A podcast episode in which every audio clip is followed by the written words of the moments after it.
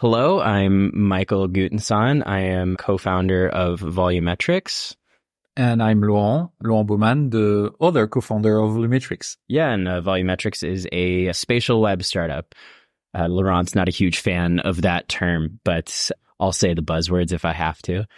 So yeah, we thought we'd start doing this podcast just to talk about what's going on in the space and to give people like quick updates on what we're working on, our progress. We have a newsletter already, but we figured this would be a very convenient way to start keeping people up to date as well. So we also want to talk about the Vision Pro. Obviously, we're both former Apple employees, both from different eras, but we still have similar and often differing opinions as well. So we will take some time to discuss that after a quick recap on things we've been working on. So to start off, we have some updates on MRJS. Just some quick things. We updated to the latest version of Three.js, which is like our core graphics library. Shout out to Mr. Doob. He's doing great work. But we're on R161 now, which brought improved colors, performance, and some nice UX features in the Quest browser. And also, we made some interaction bug fixes.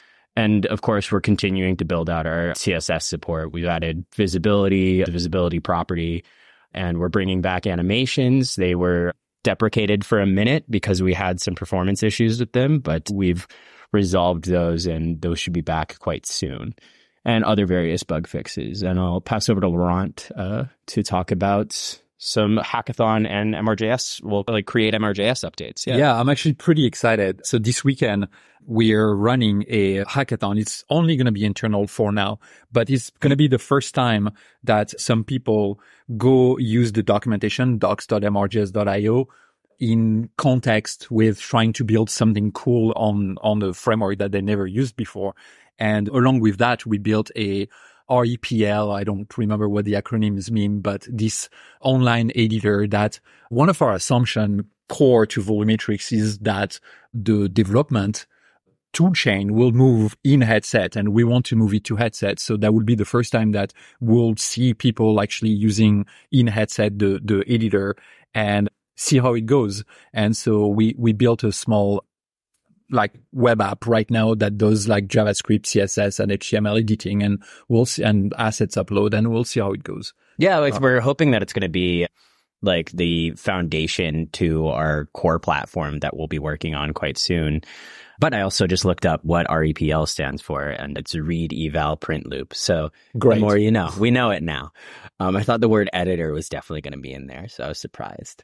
But yeah, no, I'm excited about it. I have lots of opinions on how the UX of like building in headset. So I've been trying to be unbiased and like let you build that because like we'll we'll fight on ideas like constantly until we get to a great solution and we need to move fast right now. To be fair, I'm just going to ask people to code in the editor that supports editing in headset and we'll see how many people actually go and do it in headset or prefer the laptop. We want it to we'll go to headset. Questions. Like we want them in headset like at least I want them in headset. So hopefully we get there sooner rather than later we really want to improve that quality of life. But anyways, those are the updates. We're going to go ahead and jump into like our main conversations. We did want to do a quick recap of the WebXR meetup that we presented at about a week ago.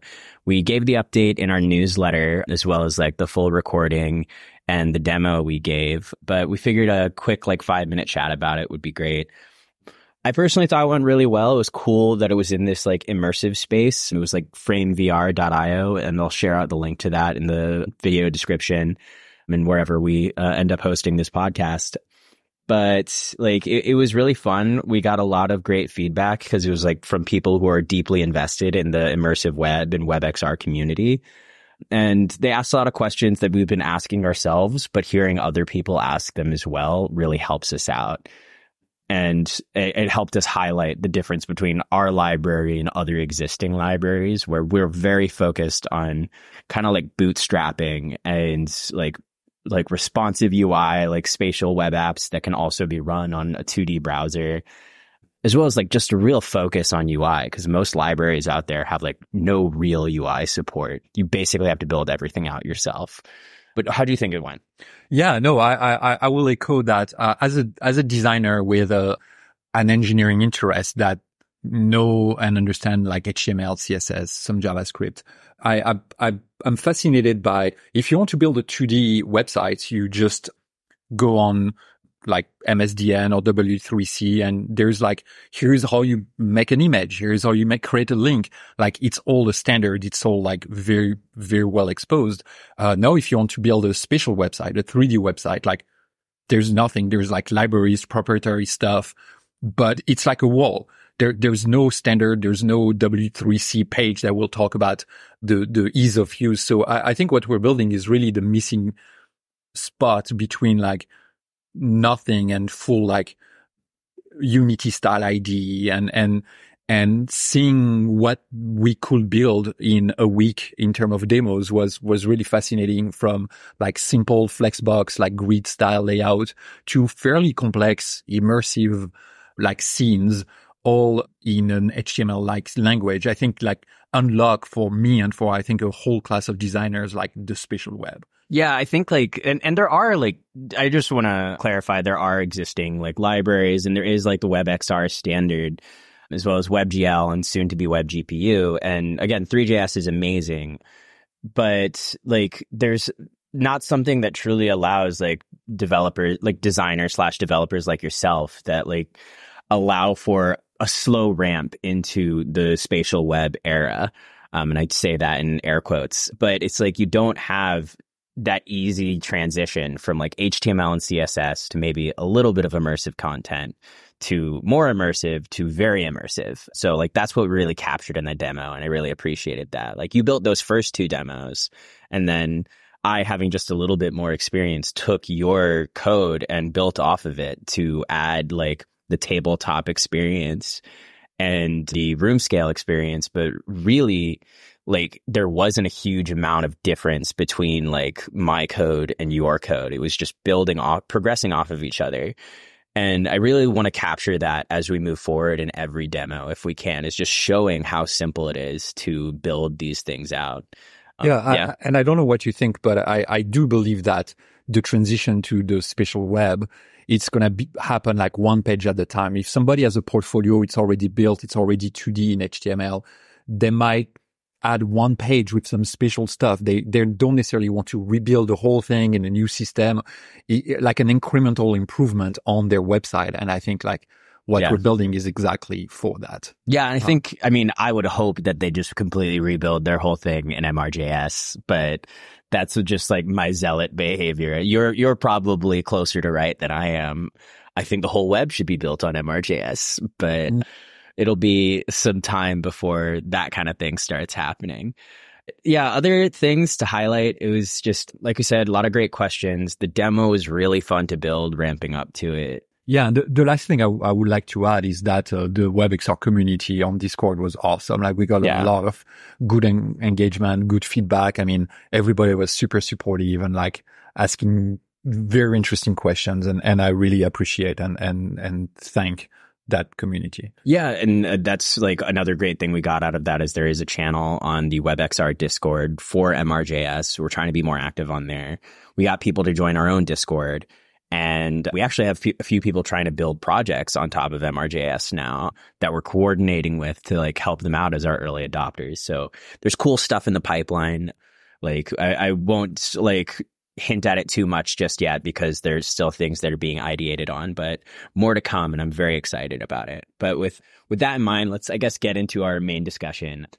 And full disclosure, we like recorded this or tried to record this podcast before. We tried to record it yesterday, but it didn't catch the audio. So a lot of this conversation will be like a little less heated, I guess like we had like, we really went into the debate about it but we'll we'll still try and capture that energy. I think there's parts we still agree agree or disagree on but we'll get into it. But we really like as we said at the beginning and as the title implies we're two ex apple employees. I worked on the vision pro for four years. Laurent like you worked on early Mac day OS. stuff. Yeah. Yeah.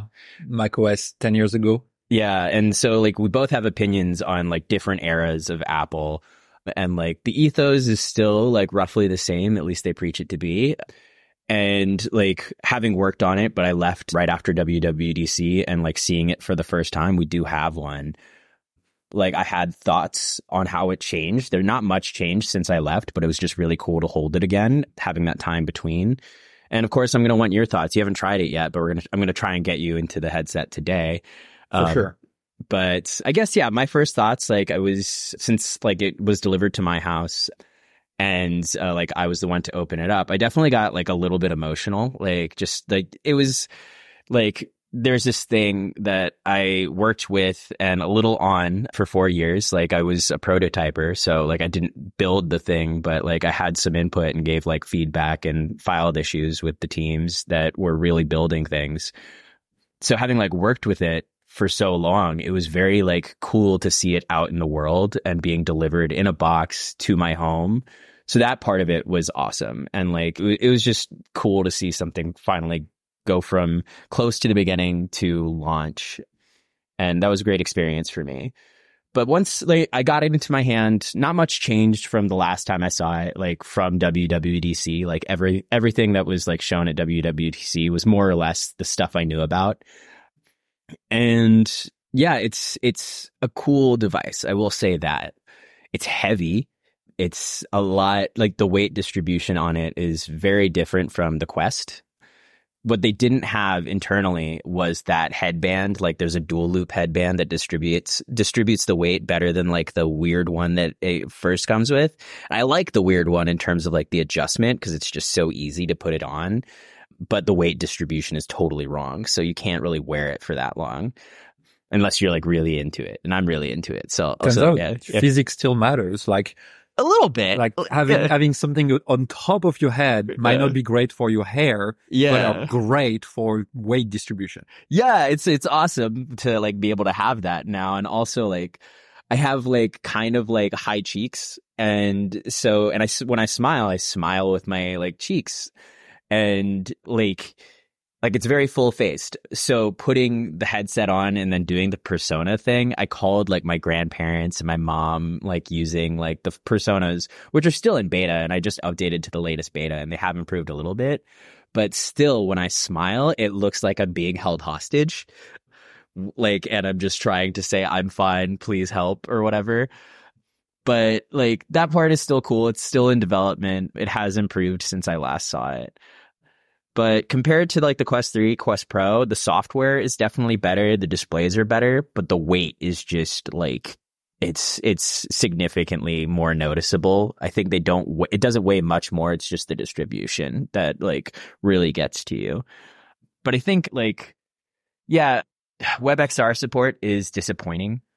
And it's something like I think we all knew like they they like announced it separately that it will be supported, but it's behind a flag initially.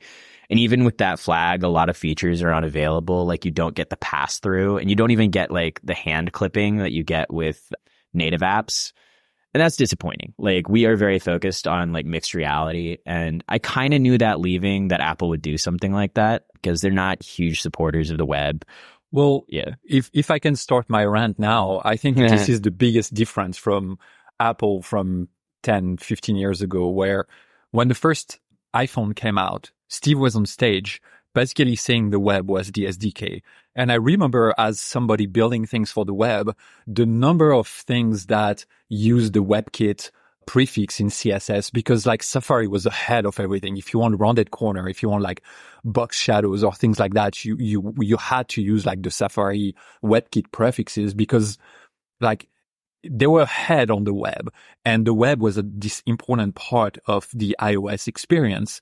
But since then, Apple discovered like the 30% tax and the, the power of the app store and the power of locking down their users to a point where it seems clear now that the web is like the enemy of the Vision Pro. And, and I think like crippling the web is part of the strategy to like make sure people build native apps and make sure people like build things that are on the app store. And I think like that's a shame. That's a little sad. Yeah, uh, I'd agree with a lot of that. Like, and again, I want to emphasize like I'm very like proud to have worked on this device. I think it's going to help like you know like build out this ecosystem now that we have another major player in the space.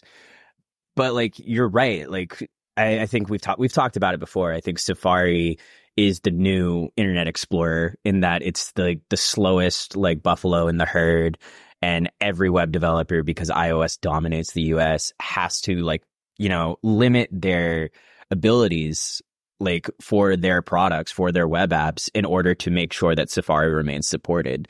Like when I was building like my uh, master's thesis, we were really focused on like, like having a web VR experience that could be experienced on a phone to like what was then just the Quest 1.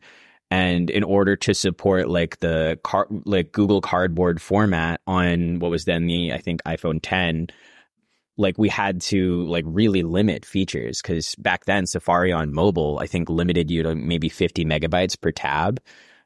I might be wrong on that, but it was like we had to do some significant optimizations in order to make sure that this experience we were building could run in a cardboard headset because it's very like we i mean even in our own company now we're very focused on accessibility and not just accessibility from like like you know, like an ability standpoint, like differently abled people, but from a like class standpoint, like we need to people who can't afford the Vision Pro but can't afford a Quest or just like have access to a MacBook should have access to this space. Like it's like unfair to like lock out an entire group of people because the more people working in it, and that's part of our whole thesis is like the more people who are building for this space, the more people who have access like the better, like the more likely we are to come to like the thing, like what the killer app yeah, is. Let's yeah. be honest. There's not yet like killer apps on, on the WebXR. Like we on XR in general, on XR yeah, in general, yeah. we need to empower developer to like build those experience and the lower the entry point is, the better it is for everybody. Cause like Apple, the Vision Pro will benefit from somebody building a WebXR app that changes the world or that yeah. create a use case that is like very, very desirable for that kind of devices. Yeah. And like, uh, again, XR in general, but like up until now, the tooling for XR has been native and it's been game engines. And now we have Xcode, but like, I mean, you go look at Xcode on the App Store. It's got like, it's one of the top downloaded apps. I think it's like on like the Mac App Store, top downloaded app but one of the worst ratings because you have to use Xcode in order to build natively. You have no choice, so there's no competition, so they have no reason to build a better developer experience. But building out like a more familiar developer experience like is crucial and something that's more accessible is crucial so that like you said, people can find those use cases because you look like desktop computing to mobile computing. And I've said this multiple times, like the desktop only really took off when the web hit. Like when like browsers came around and HTML was defined and JavaScript was written in a week, or if it was really written in a week and people were able to say, "Oh, this is like I can build for this thing now." It's very easy to build a web page. It's very easy to like add some JavaScript and some styling and I can distribute it quickly to other people rather than having to go at the time sell my software through a distributor, through a store like Best Buy or like what was Circuit City in a box. Yeah, you don't have to ship yeah. things in a box. And you didn't have to do that for like I think it was like 15 20 years until like like the iphone came around and then the app store hit and then people had to go through the app store because they started choking the web. But the web even for mobile like defined the ux of mobile. Like it's the great incubator of every platform so far. Like albeit there's been two major platform shifts but both times the web developers went in and figured out what the thing was for. And to me like my hypothesis is that you cannot skip that step. That is a crucial step for any new form factor. If you do not have that incubation period where there is no lock in, there is no walled garden, then you're not going to like have those killer apps. You're not going to have like people working together to figure out how like these things operate, especially if they have to write a version of their app that like, okay, it fits this platform, but it doesn't fit that platform. I have to write like something specifically for Quest. I have to write something specific for the Vision Pro and like things like Unity and Unreal like have those abilities where they can like cross compile to either like platforms, but like they're also really inaccessible tools. Like, I mean, and this is about the Vision Pro, but like the developer experience overall, it's they're not improving it by much. They're improving it a little bit. Like, yeah, th- th- that's also like a meta disappointment that I have not just on the on the Vision Pro, but on the class of in general, like the Quest Three. The when, like, when the iPhone and the iPad came out, like Steve was talking about how the, the Macintosh computers are like trucks and uh, not everybody need a truck. And now people need cars and like the iPad and the iPhone and all those like lighter, more consumption oriented devices are like cars, not trucks. Great. But when do we get a better truck? Why, like XR is such a better input device and monitor technology. Like you get an infinite screen, you get like great powerful gestures. That could be put to the service of a much better truck. But neither Apple nor Meta want to build a better truck. They want to build like walled garden of their own own owning. And like nobody wants to build a VR truck and I'm craving for a VR truck, a better computer. Yeah, I know. I, and that was, I mean, my disappointment as well. I was always hoping, even before I had joined Apple, I was hoping they'd one, one day build a Mac for your face. And like, it's unfortunate. And like other people have said it, it's an iPad for your face. And the iPad is interesting. It's cool. It should have, in my, I, my opinion, replaced like the low end MacBook or the MacBook Air, but it can't because there's all these abilities that you just don't have on an iPad. Like I tried to live off of an iPad for a little bit just to see what the experience was like. I had a desktop at home. I would carry my iPad with me.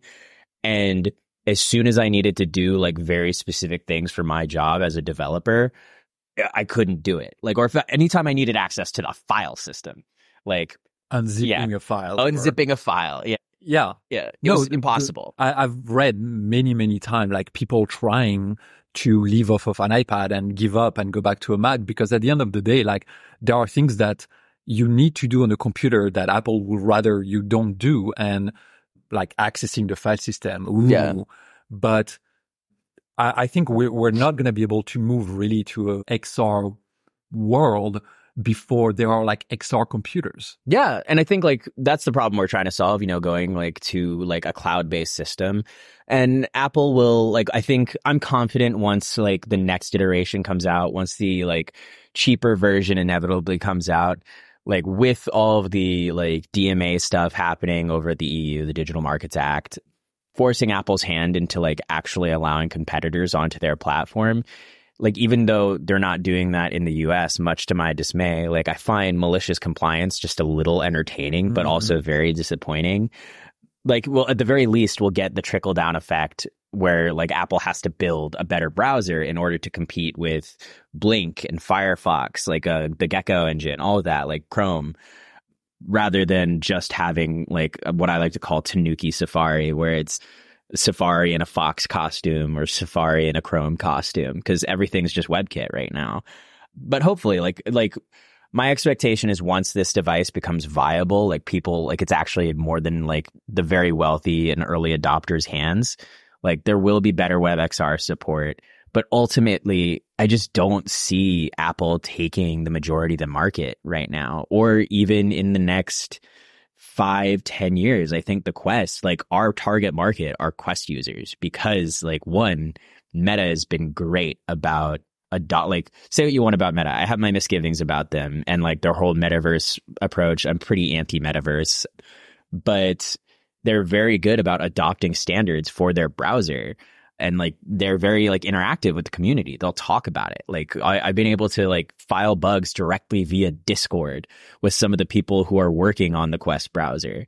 And so ultimately, since we're targeting the web and we're trying to build that developer experience that like makes it more like a real computer, it's going to be for the Quest users because also, frankly, there are more quests out there than there are going to be Vision Pros or Vision devices for a bit forever, probably. Yeah. follows like iPhone market share or Mac market share. Like yeah. the Quest, the Vision Pro might be like 10, 15% market share. Globally. Which, globally. Yeah. yeah. But I think uh, in the US even, like Quest has got such a head start. Whereas like the iPhone, like, like got the head start. Correct. And I yeah, think like that makes sense that like the iPhone took the market and iOS took the market in the US because they just had such a like foothold and head start on all of these things. Like Google didn't come out with Android until like a year or two later. And like even then, Android didn't become viable until like a couple years later. It didn't become a true competitor, I would say, until very recently, within like the last like 10 years.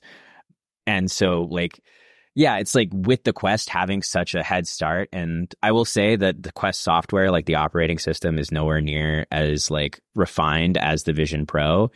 I'm hoping they get better. But there are things we are doing better in our own they like library. better. Yeah. Like Apple is going to put pressure on them on polish yeah. and finish, which is great. Yeah, com- uh, competition it's like great, but like I think the hardware in terms of like the comfort is better. But like I think we've ranted enough about WebXR support. I think we should get into like the like a core like disagreement we had initially, but I think I managed to bring you over to my side yesterday, at least a little bit. Whereas like I in one of our meetings suggested, and I posted about this on like LinkedIn and Twitter as well, that the Vision Pro, everyone keeps comparing it to the Apple Watch. I think it's more like the original Macintosh. And like, I'll, I'll make my point really quick on that. And like, even if I was able to convince you, I, I hope you'd still t- like reiterate your stance against yeah, not sure I'm fully convinced. Yeah. But go ahead. Yeah. It, it's, I, and by all means, voice it. But like, to me, the Apple Watch, at the very least, even though it was a completely new form factor and people didn't know how it was different from a normal watch and what the value like it had was, at least it served a function that people already like were used to using. Like it was replacing your watch and it was a watch. It told the time.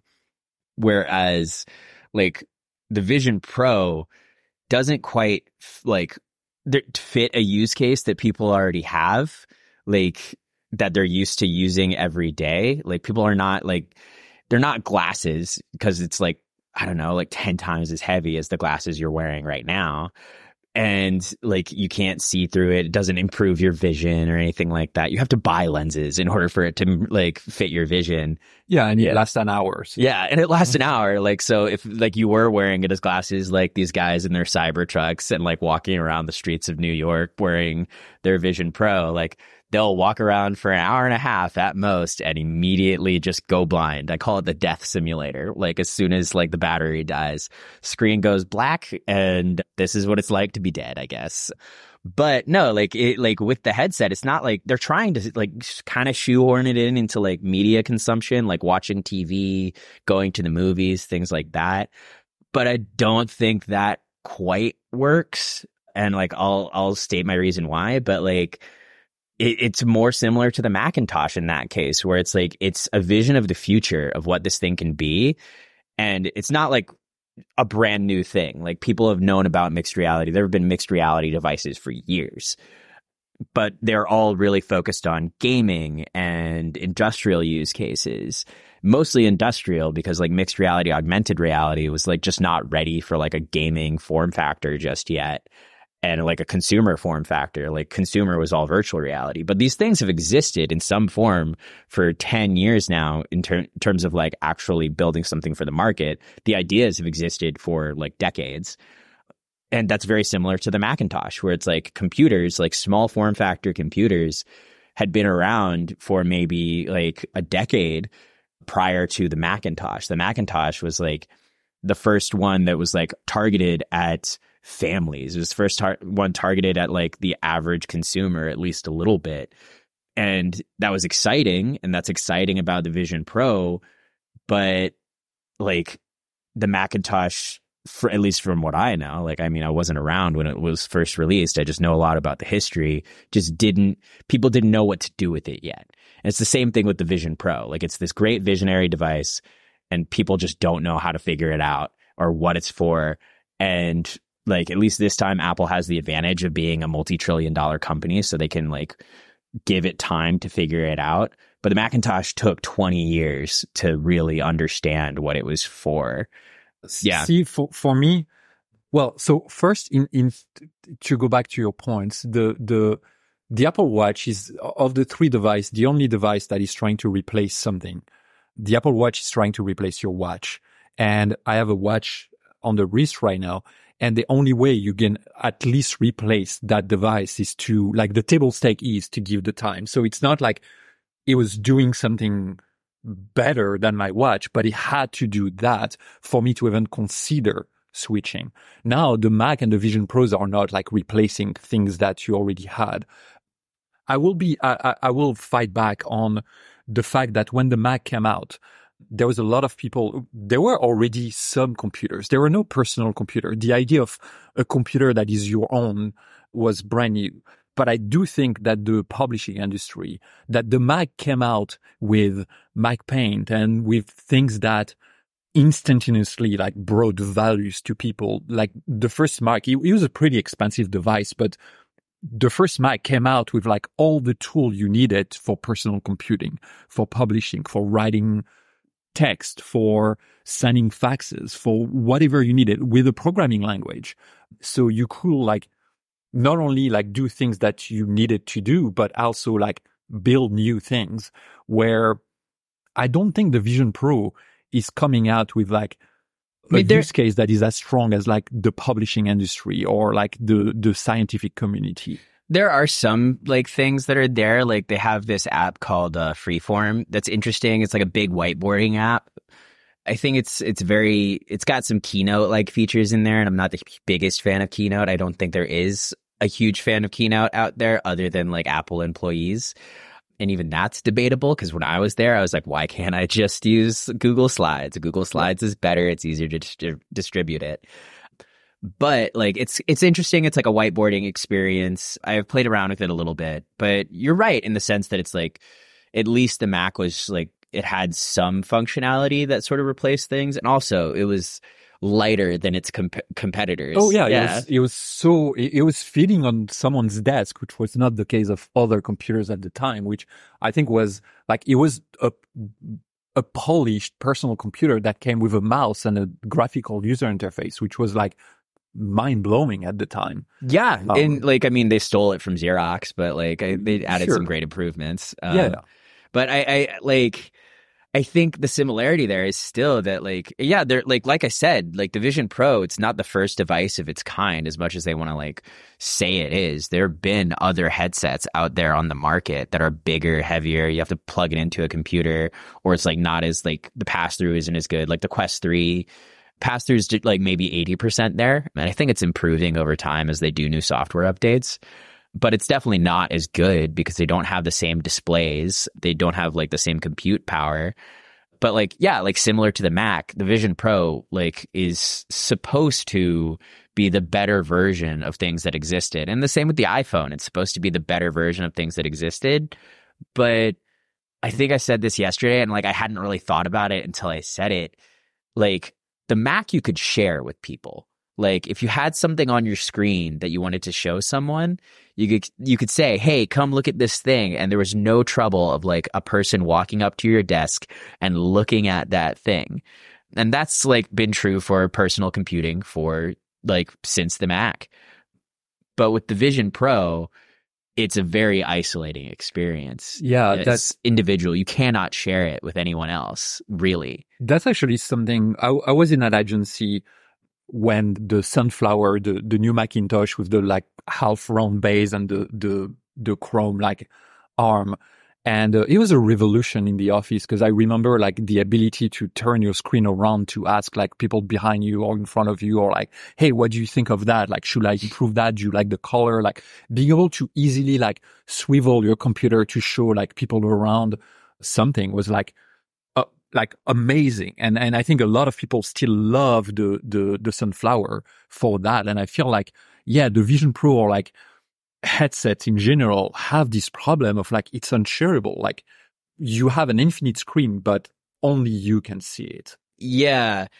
Like, and you know, I hadn't seen it in a couple like months in like six or seven months since like it was announced or like at WWDC from like that time between like I left and receiving it.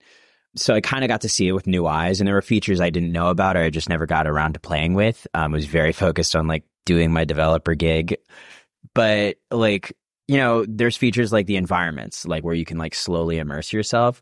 Those are cool, and like it's really exciting. The moon one was the one I was most excited about because I'm a huge space nerd, and like going to the moon would be amazing.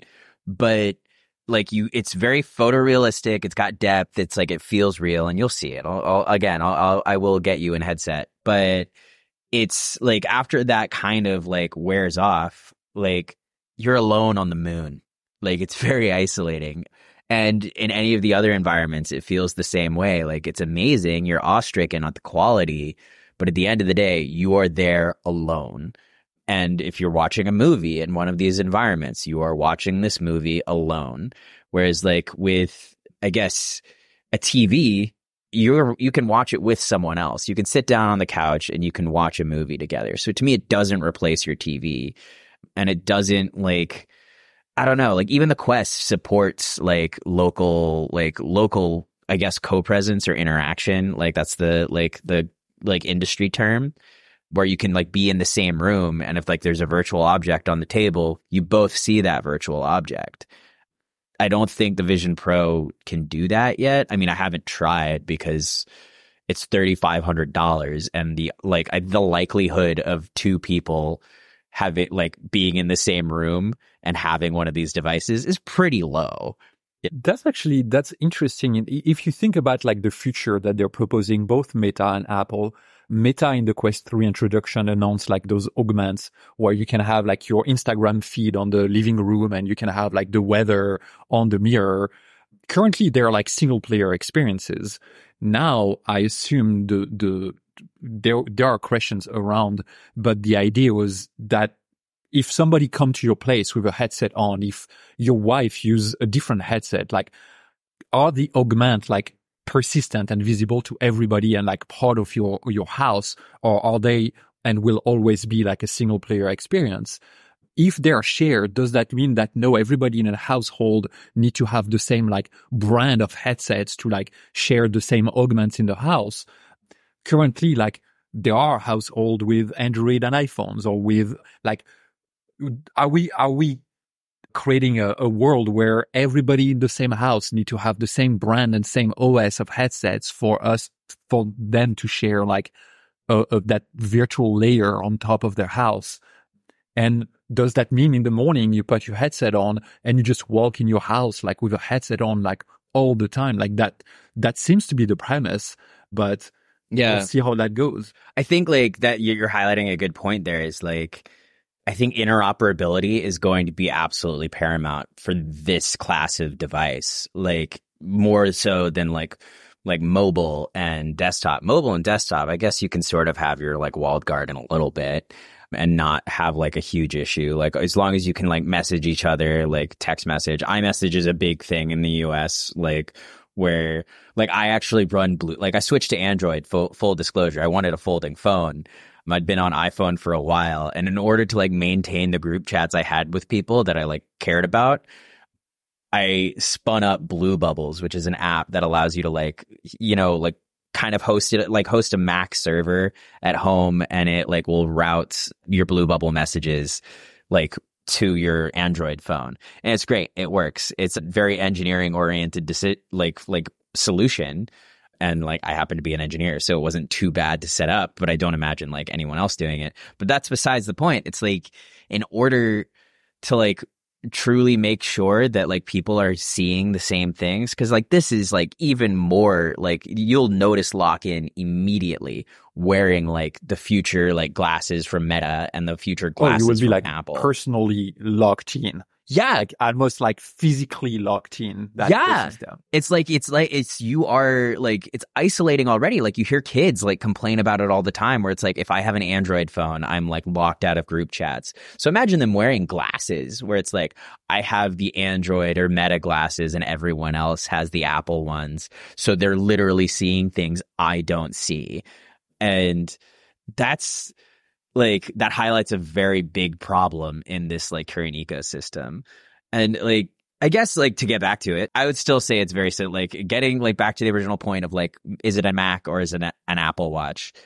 I still think it's a Mac where it's like it's a vision of the future. It's going to take much longer than the Apple Watch did uh, to like take off, in my opinion. My conclusion will be it's neither. It's another iPad.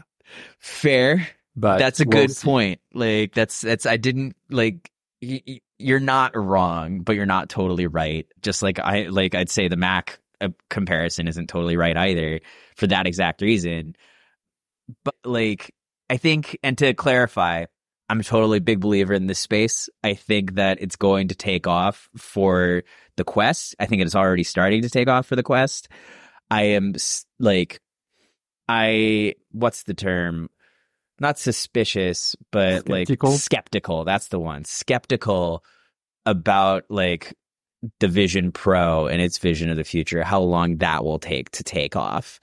Yeah, it will. Yeah. I, am actually seeing Netflix right out say like they're not going to build a native app for for uh, and they're going to disable the iPad app. Yeah. Like there seems to be a little bit of a resistance this time around to like create apps dedicated. Like I think the, the, the developer experience reach a point where now you have to build like those extremely fat binary where you have like the iOS app and the iPad app and the watch app and now like the TV OS app and the Vision Pro app and people are going to keep building variation of the same app until like they get tired and they say, I want to build one run everywhere. And I mean, we saw the rise of Electron and, and all those like web apps because the web is the way to build one and run everywhere. Yeah. Discord, Slack, like v- Figma, VS Code, VS Code, like all those tools are yeah. like web or Electron. Yeah. Like it's all, it's, it's just a website underneath. Yeah. And I think the, I, I think there is this time around more of a pushback that there was for iOS on companies like just tired of taking a 30% like cut and having to be like for one more technology and one more engineering team and one more specialist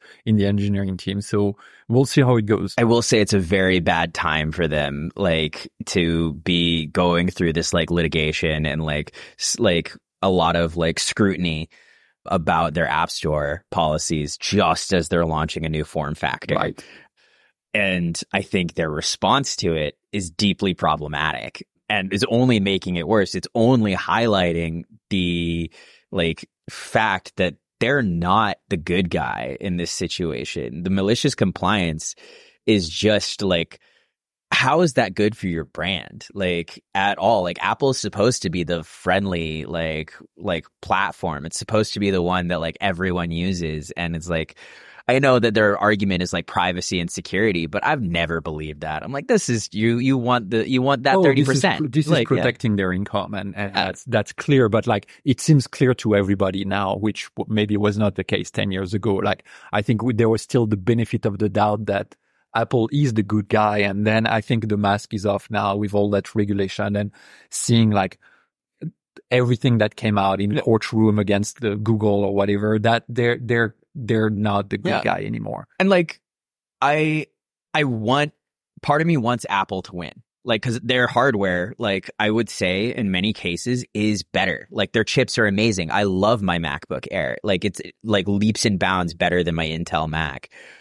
But, I want them to win based on merit, not lock in. And like, I'm a huge believer in competition. Like, if you're blocking out competition, you have no incentive to build a better product. So I, I want the app store like lock in to go away. I would like like the US to take on some of the policies that the EU is introducing so Apple is forced to compete and genuinely build a better product because like Safari, like the App Store, like all of their like built-in features, iMessage. iMessage is a great product. I do not think they need lock-in for it. And I think they could even take the market away from WhatsApp if they launched an Android version. Like it is a great app. It's a great experience for like messaging. And like I think it's better than WhatsApp in many ways but like it's only for a specific device. And that's tragic because like they'd be a great competitor in that space. But I want them to win on merit. I want to see them innovate more. And I would say, at least on the software side, on their services, they're not innovating like anywhere near as much as they used to. It's not like the App Store is not a value add that it was when they first launched it. It's now a lock in. It's now they treat their developers kind of poorly, and that's putting it mildly. And like, if your developers are unhappy, then you're not going to have a new platform. So if they want people to adopt Vision OS, they have to really incentivize people to get on that platform and start building for it. But we're all pretty jaded as developers. It's like your tools suck the process of getting an app on your store sucks. Navigating your policies and making sure that like I fit your vision of what is right and what is wrong. And like full disclosure, I kind of agree with them on a lot of what is right and what is wrong in terms of like data privacy, et cetera, at least what they're preaching. But like, I also believe people should be allowed to like make that decision on their own. But people yeah. want, it seems like, at least in the Apple ecosystem, people want a benevolent dictator. They want to be, they want to be protected and told what's allowed, what's not allowed. Yeah. And, and I think it's, it's very dangerous. Like any, any type of dictatorship, air quote, is dangerous, even if it's benevolent for decades. Yeah. Um, and I think I, would hope that, that Europe keep digging on Apple's case and like force them to allow PWA on the App Store, for them to allow browser engines like worldwide, side loading, and, and then eventually maybe force iOS and iPad OS and all those something OS being like general computing platforms. Yeah. I like, they should be. They should be general computing platforms. And I think I'll, I guess we can like wrap it at like The Verge, like contentiously. And I like, I love their podcast. I listen to it quite a bit, like every week. They gave like Nilay Patel, the chief editor, he gave the Vision Pro a seven, like out of their review system. They're very like diligent and like they have a defined process for reviewing a product and they like they've got an ongoing joke whereas you never give a product a seven. It's either a six or an eight. It forces you to choose something. And they gave it a seven. And they were arguing back and forth about like it's $3500 it shouldn't be go over a six. I don't think like price point aside even if it were super cheap even if we're the same price as the quest to me you got to take a point off for the fact that it doesn't have a functioning browser. Like it's got a browser, but it's not a good browser. It doesn't adopt full standards. People can't do what they want with it. So if you're not like, if you can't use the web to its full extent, then it's not a general computing platform. It's a, it's an appliance. It's a device for very specific use cases that happens to have a browser on it.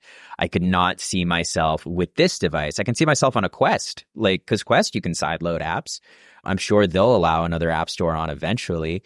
So I can see myself using a Quest as a general computing platform more than I can see myself using a Vision Pro as a general computing platform. Like, I, again, can't emphasize enough. I'm proud of the work that I did. I was really happy to work with the people who built it. And like, I look forward to seeing how things shape out. I would not recommend people buy one. So I think like yeah, let's let's close out there. We're already we've already gone way longer than I expected us to. So we'll we'll wrap up with some final notes, just like some miscellaneous things. More MRJS improvements are in the pipeline. We just added multi-plane support. We're improving our physics implementation, our interaction implementation, cleaning up our docs we're running the hackathon uh, yeah, weekend. I think we, yeah, we're running one hackathon this weekend. It's going to be the, the, the starting point of, I hope like a series of hackathon, hopefully like twice a month, having like really interesting like prompts and interesting demos that get built is, is I think very exciting to me. Yeah. And, and like, I'm excited about it too. I'm more excited to see what people build. Yeah. Like, yeah. Yeah. And I'd be devastated if they don't build anything at all, but that's a data point. And like, I'm interested to see how they build and how we can improve that process, which, you know, gets us to our next point of like, we're st- like through these hackathons, we're also starting to work on the platform. We're figuring out what features need to be there. Like, I'm hoping that this, like, this tool that we built specifically for these hackathons will become like the seed to a much larger tool and set of tools that will enable people to build for this space cheaper, faster, better and you know design develop deploy. Like the rule of three like we've got a lot to come in the pipeline. I'm looking forward to seeing everything that happens in the next few months. And we're going to try and do these podcasts a little more regularly. We'll yep. see how it works. But i think that's it for the week. Catch you guys next time. And yeah. Thanks everybody. Peace. Peace